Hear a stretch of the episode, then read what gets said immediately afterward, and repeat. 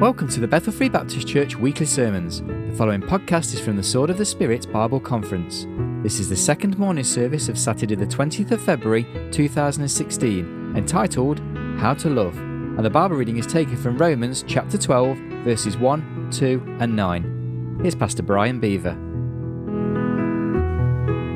I want you to look at the first two verses, but that's not where we'll park. We will park in another verse, but let's look at Romans chapter 12 verses 1 and 2, and then we'll go down to verse number 9.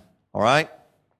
You know, how to books are some of the most bestsellers. The, anybody that buys a book that says how to, you know, build a birdhouse, how to lose weight, amen? How to, uh, how to books are bestsellers. They just are. Because people want to be informed.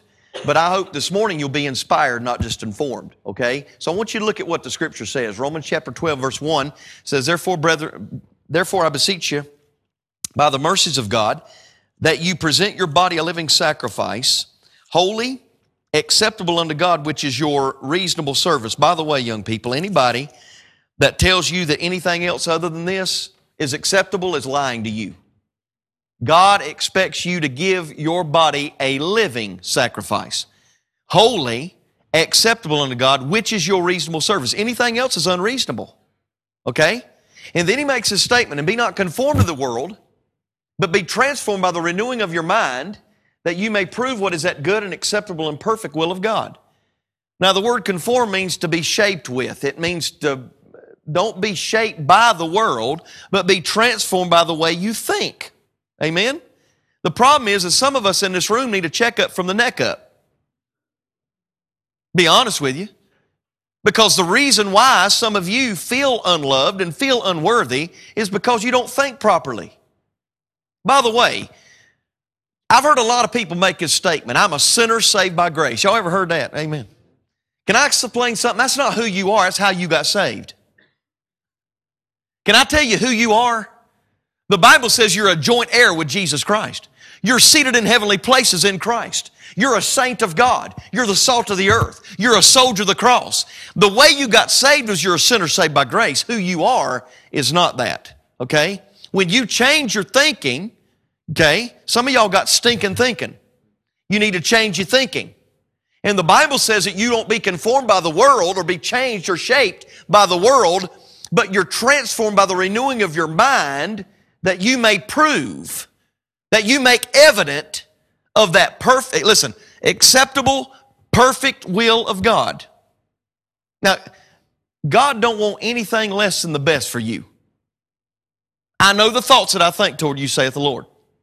Jeremiah 29 11. What are they? Thoughts of peace, not of evil, to give you a what? A future, to give you an expected end. So God wants the very best for you. Amen? He wants the very best for you.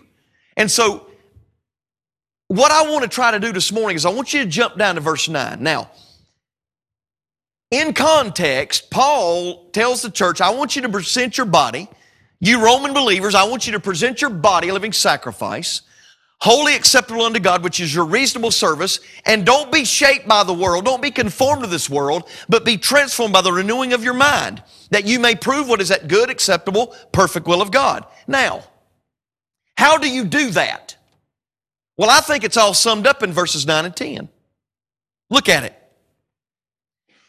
Paul makes this statement later on. Now, he goes down through Romans 12 and he talks about the gifts that God's given you. And by the way, every single one of you in this room, if you want to read verses 3 through 8, you can do that later.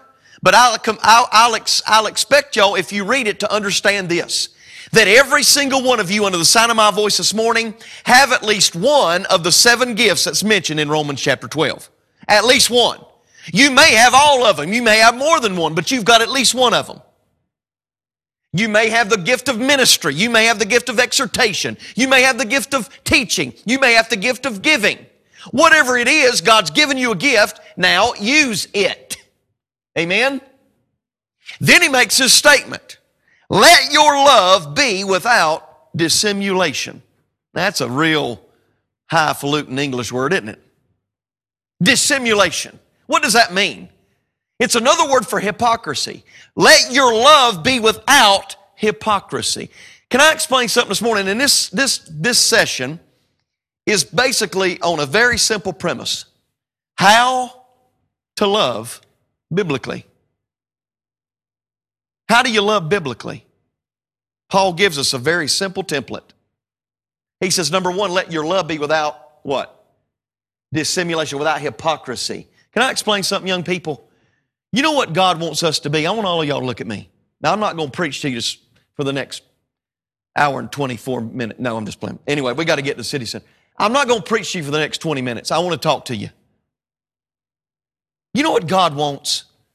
God wants for, for once, maybe, and, and, and, and, and I mean this because I see it so many times people that are fake. You know what God wants us to be, especially when it comes to our love? He wants us to be real. You know, I don't know, I don't know how it is here, but I do know I've been to Costco enough to know that they got a greeter. They got somebody that stands at the door. Hello, how are you? They could care less how you're doing. We've got a place called Walmart in America. Walmart. It, it, literally is linked to Costco in a way, but but but but Walmart has a greeter who wears a blue vest, and they stand there, and their their job is, and they've got two gifts. They're two G's. They grip and they grin. Amen. They're good handshakers and they're good grinners. Now they'll ask you when you come in the door, hey, glad to have you. You know what they're saying? We want you to spend more money today with us.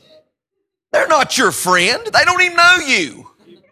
And after they get through shaking your hand, they don't even know who you are. And you know what the problem is, Pastor, is we've got that same philosophy now in the church. We get greeters at the front door. Hey, how are you? And you know what? We can do it, boy. Son, I'm telling you, God's people can do it, can't we? Hey, good to see you this morning. God bless you. Praise the Lord. we can say all the buzzwords, we can give all the phrases and know how to speak the language. Amen? Christianese. Amen? We speak Christianese. We drive Christian cars. We got Christian carpet. We play Christian instruments. We sing Christian songs. We got a Christian puppy. And we're about like a bunch of Christian robots and we're fake. And you know what's happened is it's affected our love toward one another. We're almost like those greeters in Costco or Walmart. Hey, how are you this morning? And walk away and could care. I hate that guy. You, ever, you know, I'm sure there are a lot of people say, that's the rottenest guy I know. And sit there and say, hey, I love you, brother. That guy's the rottenest guy I've ever met in my life. You know? And you know what the Bible says? He says, I want to make sure if you're going to be transformed by the renewing of your mind, if you're going to be that one that presents your body a living sacrifice, let your love be real. I tell my people this, and I mean this. There's a whole lot greater pastors.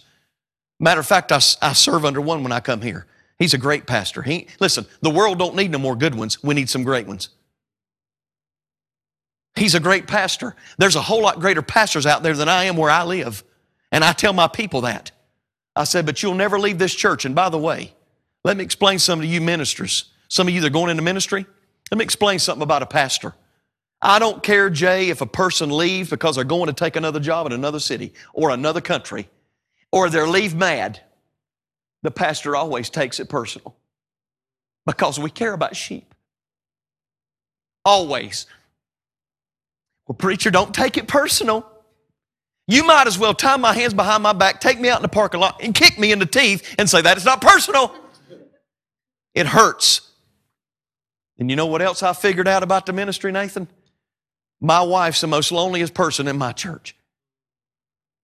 You ladies that are going to be pastors' wives, you better be ready.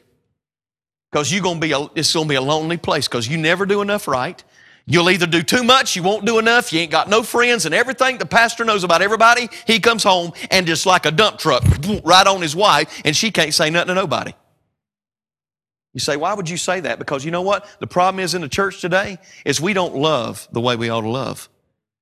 I don't know what y'all, I've checked my fly to see if it was undone. Y'all over here laugh. I'm like, yeah, I've done that before. I was preaching one time, my zipper's undone, undone and I'm up there preaching for 20 minutes, you know, not even, go, you know. Wife says, zip it up. She got a little card, zip it up, Brian. I thought she meant, I thought she meant shut up, you know, like it's time to cut it off. And I went, some of y'all want me to zip it up, but I ain't going to do it. Amen. I'm going to keep preaching. She said, your fly's undone. Amen.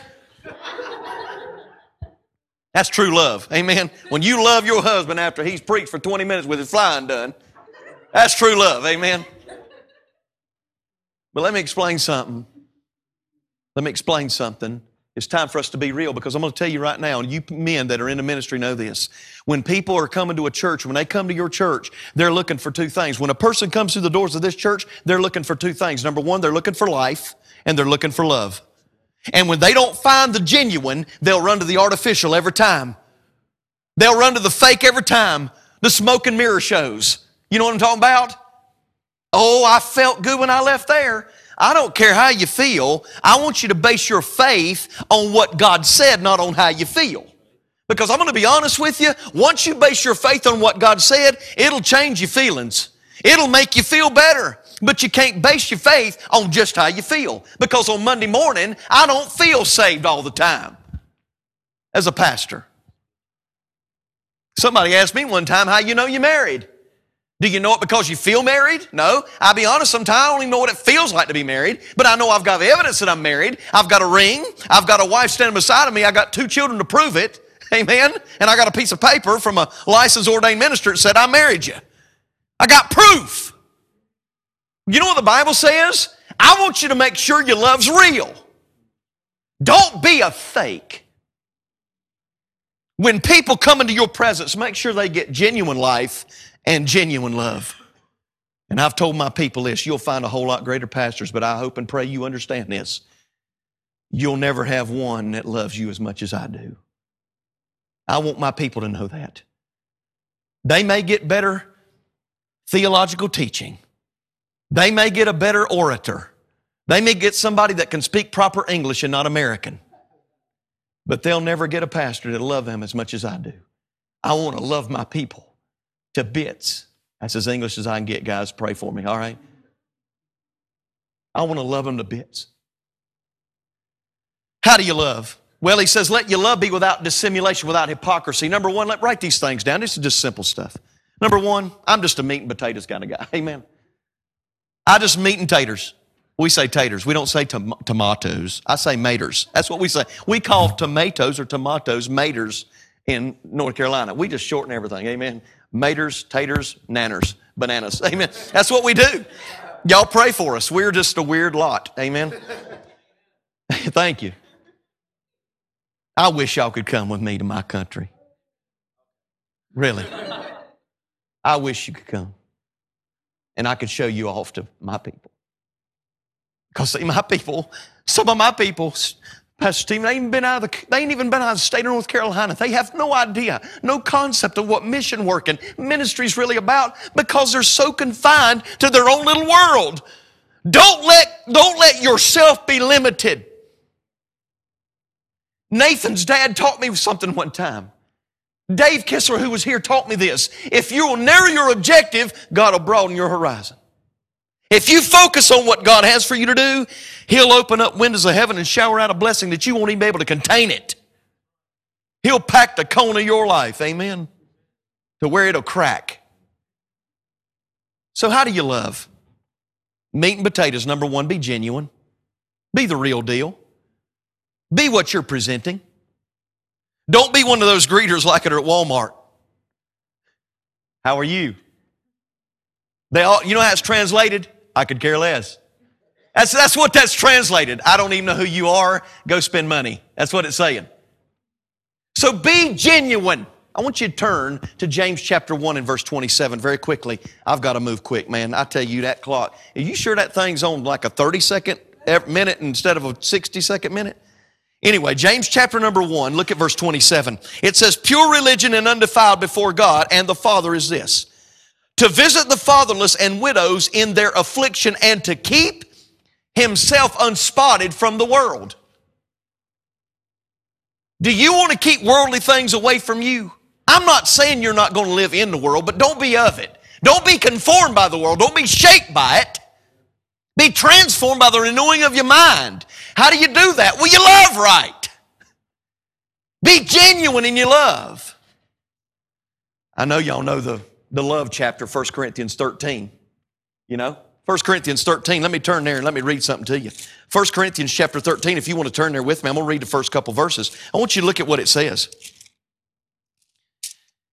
It says in chapter number 13, though I speak with the tongues of men and of angels, and have not love, I am become as sounding brass and tinkling cymbal. You say, preacher, does that mean that if I don't, if I might be a great preacher, I might be a great singer, but if I don't do it with love, it's just like me making a bunch of noise with pot and pans?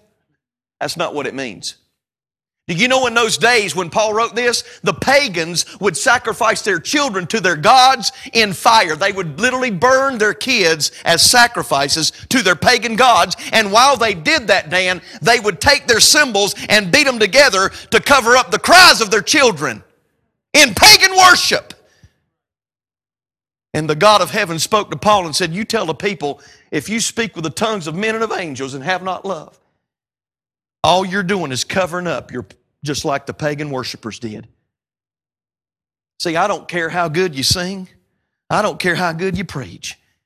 If you don't love people, and let me tell you something, guys and girls, young ladies going back to your, to your cities, if you don't love, by the way, you know what I found out? Your generation, your contemporaries about your age, you know what? I can fool. If, if I really want to, I can fool the older crowd. I can fool little bitty, little bitty kids, but you know what? There's a group of people that you can't fool if you love them or not, and that's your generation. You can't fool young people. They know whether you love them or not. And how do you know you love somebody? Well, you got to be genuine. You better have life and you better have love. And if it ain't genuine, you know what, you know what people going to do? They'll run to the false and the pseudo and the fake every single time. That's why we got so many young ladies and so many young men who are heartbroken and they don't know what a real relationship is because they have gone out and, like I said last night, they've looked for love in all the wrong places. Doesn't mean God ain't done with them. Doesn't mean that God don't love them. By the way, let me ask you a question. If you're going to be genuine in your love, you've also got to be guarded in your love. If your love is going to be the kind of love like God wants us to demonstrate to people, number one, it's got to be genuine. Number two, it's got to be guarded. Look at the next part of verse 9. Let love be without dissimulation or be without hypocrisy. Don't be somebody that's got a mask on. Amen. You ever seen the, they, they one way on Sunday morning, brother, and on Tuesday afternoon, they're a totally different person. Huh? I was with a guy one time. We were driving down the road. He's one of them he'll just, I mean, you got to let him calm down in the service. I've literally been preaching and that guy just have a fit, be shouting and screaming and, I take, praise God. I mean, that's what he did. Hallelujah. Just scare you to death. You know, you'd be sitting in front of him. You'd be like, what in the world are you doing, man? You scare me to death. And I was with him going to a going to Lowe's hardware store, just like a you know Homebase or whatever here. But I was going to Lowe's hardware store with him, and a guy cut him off. And I'm going to tell you right now, he shouted some expletives at that guy in the other car, just like he shouted on Sunday morning, just as loud. But it was wicked and detestable what he said. And then he went, "Oh, I'm sorry, preacher." I said, "Don't apologize to me. You better apologize to him." See, don't don't be one of them Christians that shouts on Sunday and then live a different way on Monday. Okay? But in order to do that and have the right love, you got to be real. You got to be genuine. But number two, you got to be guarded. Say, what do you got to guard against? If I'm going to have true agape love, if I'm going to love biblically, how do I do that? Well, number one, be genuine, be real. Number two, be guarded. What do you got to guard against? Well, number one, you got to guard against bigness. You say bigness, what's that mean? Pride. Pride. Let me say it again if you didn't hear me. Pride. These six things that the Lord hate. Yea, seven are an abomination unto him. The first one is a proud look. Proverbs 16, pride goeth before destruction and a haughty spirit before fall. Amen? Pride made a devil out of an angel. And I don't care how angelic you think you are. If you're full of pride, it's going to come, you're going to fall, and the devil, let me tell you something. If the devil, if God lost a third of the angels, why we get mad, Pastor, when some of our people leave? If God couldn't keep them, God, listen, the devil took a third of the angels out of heaven when he fell in his pride. Huh? You know what I do? It's what I do some morning. I'm just confessing, all right? I say confession is good for the soul. Then you know what I do some, some, some, some Mondays and Tuesdays? I get online, I look at these churches around our area. Our church runs about 60 people, okay? But we've got a church that meets in a school building. In an auditorium of a school building, they got more handshakers than we got people. And you know what? I'll get online, I'll go, Lord, why you, they got a, they're in an auditorium, we got a church building, and I can't get people to come. And he says, Brian, why are you trying to equate yourself with them? The Bible says if you compare yourself to yourselves, you're unwise. You just be, you just be God's lady. You be God's young lady. You be God's man. You be who God made you to be. Don't try to compare yourself with somebody else. Yeah, you're the composite of the influences of a lot of people in your life, but be who God made you to be. Be genuine. Be guarded. Guard against bigness. Guard against pride. Young people, I'll tell you what'll, what'll make you stop loving people is when you get proud and arrogant and say, you know what? I w-, and I've done this before. I can't believe they won't come to church. They'll go to the ball game last night, but they won't even come to church. Instead of just loving them. Yeah, I've done it. And if you're not careful, you'll do it too. But you got to love people. Be genuine, be guarded. Guard against what? Number one, bigness. Number two, you better guard against busyness. Write them down now. If you're going to love right, you better guard your love from pride, bigness, and number two, busyness. We're so busy, aren't we? Well, we're, we're so important, aren't we? Oh, I've got three cell phones. Big rip. Amen. Who cares? I've got so many tasks I've got to do with my place of employment. Whatever. We get so busy. Some of you that are new probably don't know this. A lot of you do, but back in 2011, what was really special last night is I sang over there with my friend Nathan, and the last time me and my son sang was right there. It's the last time we sang together, Pastor, was right there. My son was 17. We came back from here in 2011, and two and a half weeks later, I'll never forget this. Jay, I was driving to work when we got back. The Monday, we got home on a Thursday. We went back to work Monday. Seth worked with me. Seth looked at me and he said, Daddy said, You know, I want to go in the Marine Corps. I was in the Marine Corps, if you can't tell by my hairline. Um, and he said, Dad, I want to go in the Marine Corps. And he said, If something happens to me and I die in battle, he said, Would you do my funeral? I've never had him ask me that kind of question. I just kind of flippantly, Nathan said, Sure, I'll do it. Two weeks later, that man back there and that young man were at my son's funeral. And that man and myself preached my son's homegoing at 17 years of age. And you know what haunted me, young people? What haunted me was, and what a blessing it was the week that he passed. I was preaching revival locally. And my son and I went to play golf. My son never wanted to play golf with me, but he asked me that week, Can we go play golf together? I said, Sure, son, let's go. And I got to play golf with my son two times that week. But can I tell you what happened about four years before he passed? I was driving out of my driveway going to preach a meeting, a, a youth camp, some, something like this in the summertime. It was about two and a half hours away, and I was going to locally commute back and forth. I got ready to pull out of the driveway, and I remember my son all day long had his ball glove and his ball, and he had my glove, and he said, Dad, let's throw some ball today. And I said, Son, I've got to wash my truck. I've got to get all this stuff together. I'm too busy. He came to me again. He said, Dad, can you throw a ball with me? I said, Son, I'm too busy.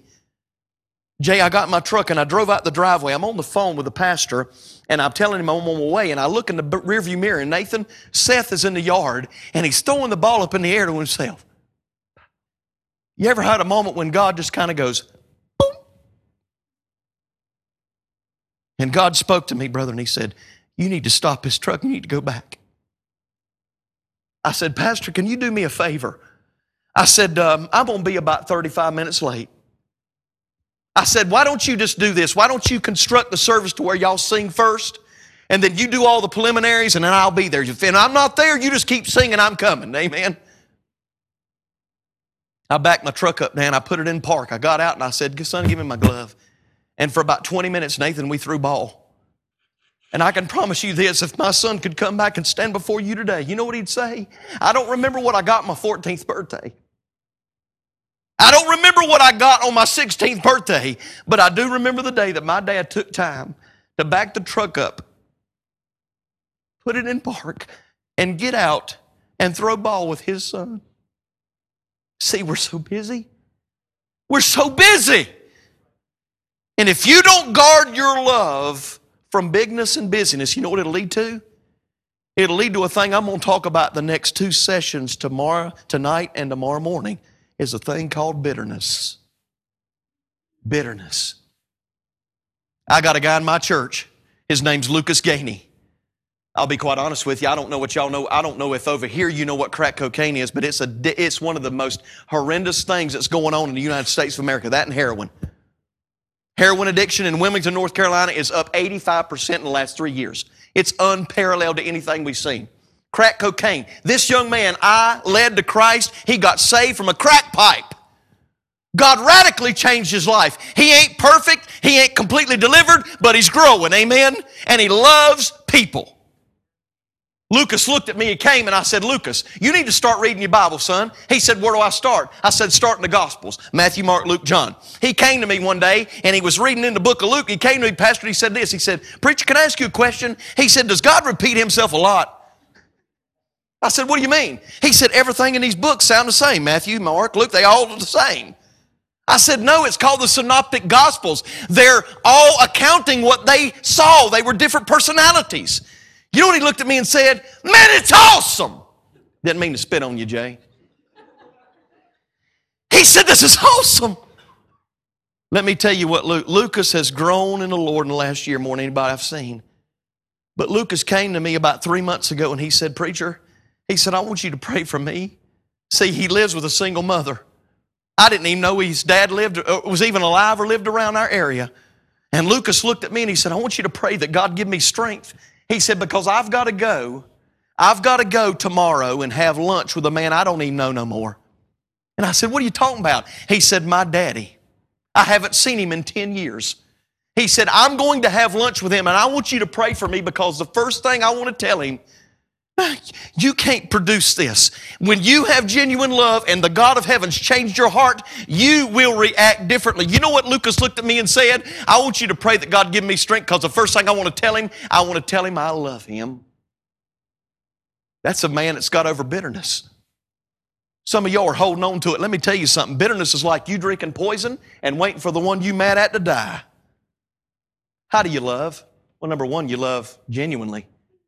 Number two, your love better be guarded. But number three, and I'm done. Look at the last part of verse 9. Let love be without dissimulation, without hypocrisy. Abhor that which is evil. That means run away from it. Get away from it. That's what I'm talking about. Guard your love. Abhor that which is evil. Then it says, cling or cleave to that which is what? Good. So here's my outline. Let your love be genuine. Let it, preacher, be guarded. But number three, let it be good. You say, that's so simple. Let me explain something to you. Psalm 37, verse 23 and 24 says, The steps of a good man are ordered by the Lord, and he delighteth in his way. But, Pastor, then it makes this statement, though he fall. It didn't say if, it says, though he fall. It means it's going to happen. You know what the problem is? Some of you in here, you have trusted Christ, but not His words. You believe in eternal salvation, but not the eternal love of God. You think you've got to work to make God love you. Hello? Am I speaking French? Am I making sense this morning? Stop. Listen, we don't do good works because we do good works because we love Him, not because He loves us. Amen? It says, let your love be good. Say, preacher, what do you mean? I'm done with this. I know. I know. Y'all know what that means. It don't mean a thing. Amen. y'all know that means when I say I'm done, I don't mean nothing. That means I got about 10 more minutes. No, I don't. Listen, I want you to think about this. I got to leave you with this. There's a simple question you're going to answer in this next time before we go to the bull ring. Do you love? Listen to this. Because Job, Job Frazier lost his family, he lost his farm, he lost his finances, he lost his friends, and he even was affected in his flesh. But at the end of his life, he was able to say these words Yea, though he slay me, yet will I trust in him. Even though God has two of my children in heaven, I'm still going to serve him. Because I want my love to be not only genuine and guarded, but I want it to be good. And my question to you, dear young people, today is this Do you love God? Do you love God? Now, listen to me. Do you love God for what He does or for just who He is? Let's pray. Father, speak, I pray to hearts. Help us to be willing to, to face what we've been fighting. Lord, I pray that you'd help us to answer the question do we love you because of what you do in our life or who you are? And my, I'm fully convinced, Lord, that when things ain't good, you still are. And I'm going to love you and I'm going to thank you for what you've done. In Jesus' name, amen.